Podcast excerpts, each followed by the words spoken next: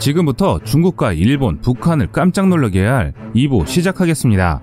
우리 대한민국에게 2020년 7월은 다른 어느 때보다 의미 있는 날입니다. 바로 대한민국 국방력의 한 획을 긋는 날이기 때문인데요. 미국과의 미사일 지침을 새롭게 채택해 우주 발사체에 대한 고체 연료 사용 제한이 완전히 해제됐기 때문이죠. 1979년 체결된 한미 미사일 지침은 세 차례 2001, 2012, 2017년 개정했지만 고체 연료 발사체의 추진력을 우주 발사에 필요한 에너지의 50분의 1 수준으로 제한해왔습니다. 그 결과 세계 각국은 물론 북한도 고체 연료 발사체를 개발하는데 한국만 뒤처지는 결과를 낳았습니다. 하지만 이런 일은 이제 과거의 지난 일들로 바뀌게 된 것입니다. 국내 미사일 전문가들은 한국의 고체 로켓 기술은 미국과 비교해도 크게 뒤떨어지지 않으며 서유럽과 러시아보다 우수한 수준이라고 설명합니다. 그리고 탄도미사일 기술력 면에서 북한과 비교해 최소 10년 이상의 기술 우위를 자랑하고 있는 것으로 판단하고 있습니다. 사실 한국의 KSLBM은 현실적으로 대북용보다는 주변의 중국과 일본을 견제하는 수단에 보다 가깝습니다. 군고위 관계자들은 향후 중국과 일본의 위협이 지금보다 강화된다면 한국의 차세대 잠수함이 상대를 위협할 수 있는 무기라고 밝히고 있는데요.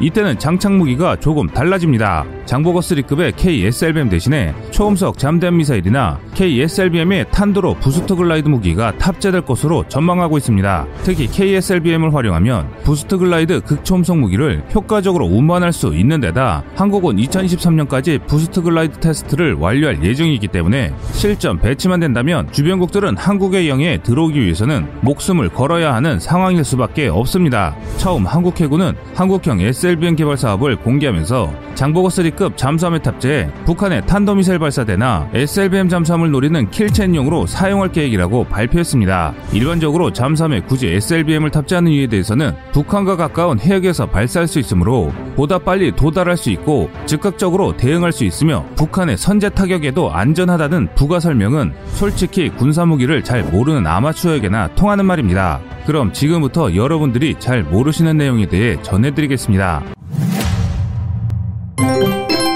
현실적으로 잠수함은 전파가 차단되는 수중에 작전하기 때문에 실시간 작전 통신이 거의 불가능합니다. 그리고 SLBM을 발사하기 위해서는 저수신까지 부상하고 잠수함을 안정화시키는 데까지 최소 10분 이상이 필요합니다. 많은 중요한 내용이 있지만 킬체인의 핵심은 북한의 탄도미사일 발사가 탐지되면 20분 이내에 선제 탄도미사일을 발사해 타격한다는 것입니다. 그렇기 때문에 잠수함의 SLBM은 사실상 kill chain 작전용으론 전혀 적합한 모델이 아니라는 것이죠. 그럼에도 장보고 3급의 SLBM이 탑재된 것은 북한이 가진 것은 한국도 가져야 한다는 군사적 견제 심리와 함께 주변국에 대응해 대한민국에 반드시 필요하지만 높은 정치적 부담으로 인해 탑재가 곤란했던 KSLBM을 북한 견제라는 정당 성을 활용해 탑재할 수 있게 된 것입니다. 즉 한국에 정말로 도움이 안 되는 북한이 엉뚱하게 도움을 제공해서 한국의 자주 국방력 강화에 대한 대외적인 명분을 실어준 것입니다. 전편에서도 언급했듯이 한국형 SLBM은 그 개발 목적이 주변국 견제에 있습니다.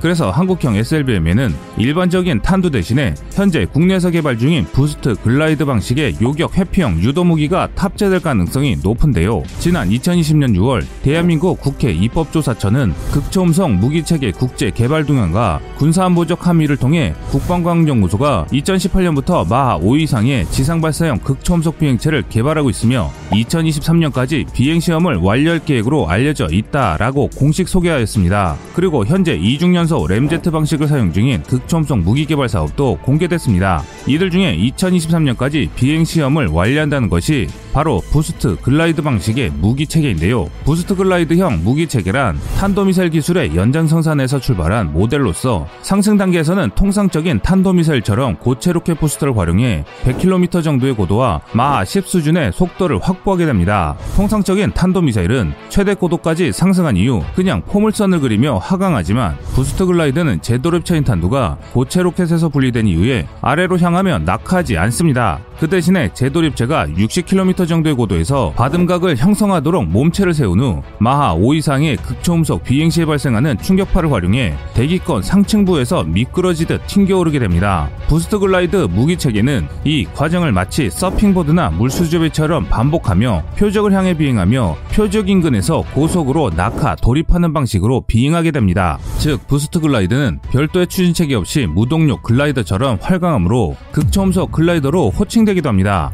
boost glide형 무기는 중국이 이미 둥펑 17을 실전 배치했으며 미국도 2023년에 MGM192 퍼싱3 LRHW 배치를 발표할 정도로 상대적으로 기술적 장벽이 낮습니다. 그리고 일본이 2026년까지 지상 공격형을 개발 예정이고 2028년까지 대함 공격이 가능한 boost glide 방식 극초음속 무기 개발 사업을 발표한 바 있습니다. 주요 강대국들은 최근 배치가 시작되고 있는 boost glide 무기 체계들을 탄도미사일 이상의 위협으로 간주하고 있는데요. 그 이유는 통상적인 탄도미사일은 발사 후 발사 지점과 표적 지점을 잇는 최단 거리를 포물선 비행을 통해 접근합니다. 따라서 탄도미사일이 궤도 정점을 지나 낙하하기 시작할 때 미사일의 속도와 고도, 방위를 추산하면 비행 경로와 최종 낙하 지점을 어느 정도 예측할 수 있습니다. 즉 요격 준비가 가능하다는 뜻인데요. 반면 boost glide 무기 체계는 초기 상승 단계에서 일반 탄도미사일처럼 쏘아집니다. 하지만 100km 정도까지 상승한 이후 곧바로 급속 하강을 수행하면서 대기권 상층부를 따라 미끄러지듯 초고속으로 활공 비행하게 되는데요.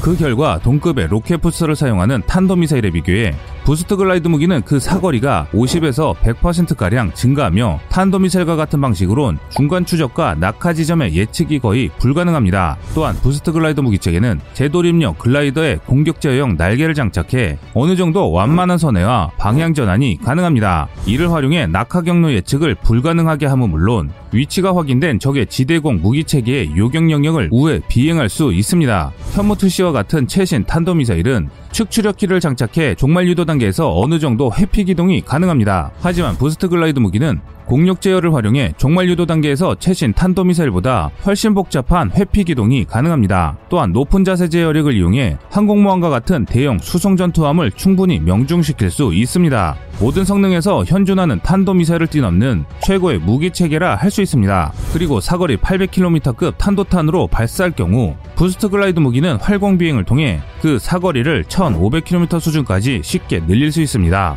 이 말 뜻은 굳이 한미미사일 협정을 개정하지 않고도 사거리 1500km급 탄도미사일 체계를 확보하는 것이 가능함을 의미합니다. 한국형 boost glide 체계가 2023년까지 개발이 완료되면 이어서 추가 개발 과정을 거쳐 궁극적으로 현무 2C나 혐오포 한국형 KSLBM 등에 탑재될 수 있습니다. 특히 장보고 3급 잠수함에서 발사되는 boost glide 무기는 현실적으로 요격이 불가능하다는 것이 관련 전문가의 의견인데요. 그 이유는 베이징은 서해에서 겨우 100km 떨어져 있고 일본 도쿄도 동해에서 겨우 200km 떨어져 있기 때문입니다. 장보고 3급이 적대국 해안선까지 접근하지 않더라도 장보고 3의 우수한 정숙성을 고려하면 양국 수도에서 500km 떨어진 해역까지 접근해 boost glide 무기를 발사할 수 있습니다. 이렇게 근거리에서 boost glide 무기가 발사될 경우 적성국은 이를 사전에 조기 경보할 시간도 부족하기 때문에 대응하기는 더욱 어려워집니다. 일본이 SM3를 보유하고 있지만 SM3는 최소 요격 고도가 80km 이상인 것과 비교해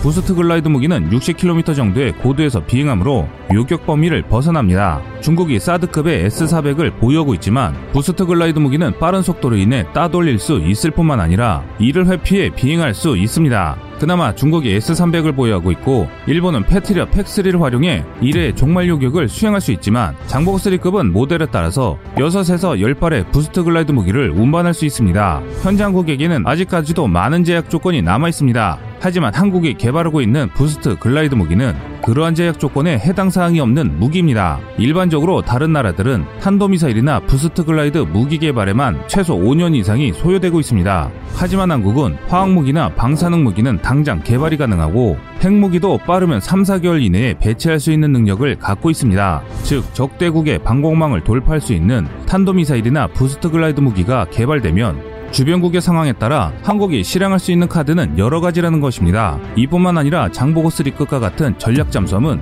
아주 강력한 전략적 억지력을 발휘할 수 있습니다. 하지만 안무함도 앞서 건조한 도산 안창환과 같이 디젤 엔진에서 만든 전기로 추진하기 때문에 최대 속력 20노트인 시속 37km 정도입니다. 이렇게 고속으로 움직이면 단 몇 시간 만에 배터리를 모두 소진해 멈추게 되는데요. 잠수함 크기도 중형급이긴 하지만 디젤 잠수함 특성상 한 달 이상 수중에 머물기도 어렵습니다. 그래서 정부는 원자력 추진 잠수함을 진행하고 있는 것인데요. 국방부는 지난 8월 2021-2025 국방중기 계획을 발표하면서 총 3척을 건조할 4,000톤급 잠수함에는 핵잠수함 건조 능력은 단계적으로 갖춰가고 있다는 것이 우리 대한민국 국민들에게 천명한 것입니다. 도산 안청호급은 한국의 독자 기술로 설계부터 건조까지 완성한 국산 잠수함입니다. 앞으로 해군은 4,000톤급으로 덩치를 키우고 핵추진 방식도 적용해 국내에서 개발하는 장보고3 batch 3형부터 도입, 추진하고 있습니다. 2023년 한국의 KSLBM과 함께 boost glide 무기가 우리 장보고3 batch 3형에 장착된다면 한국의 잠수함은 세계 어떤 핵추진 잠수함보다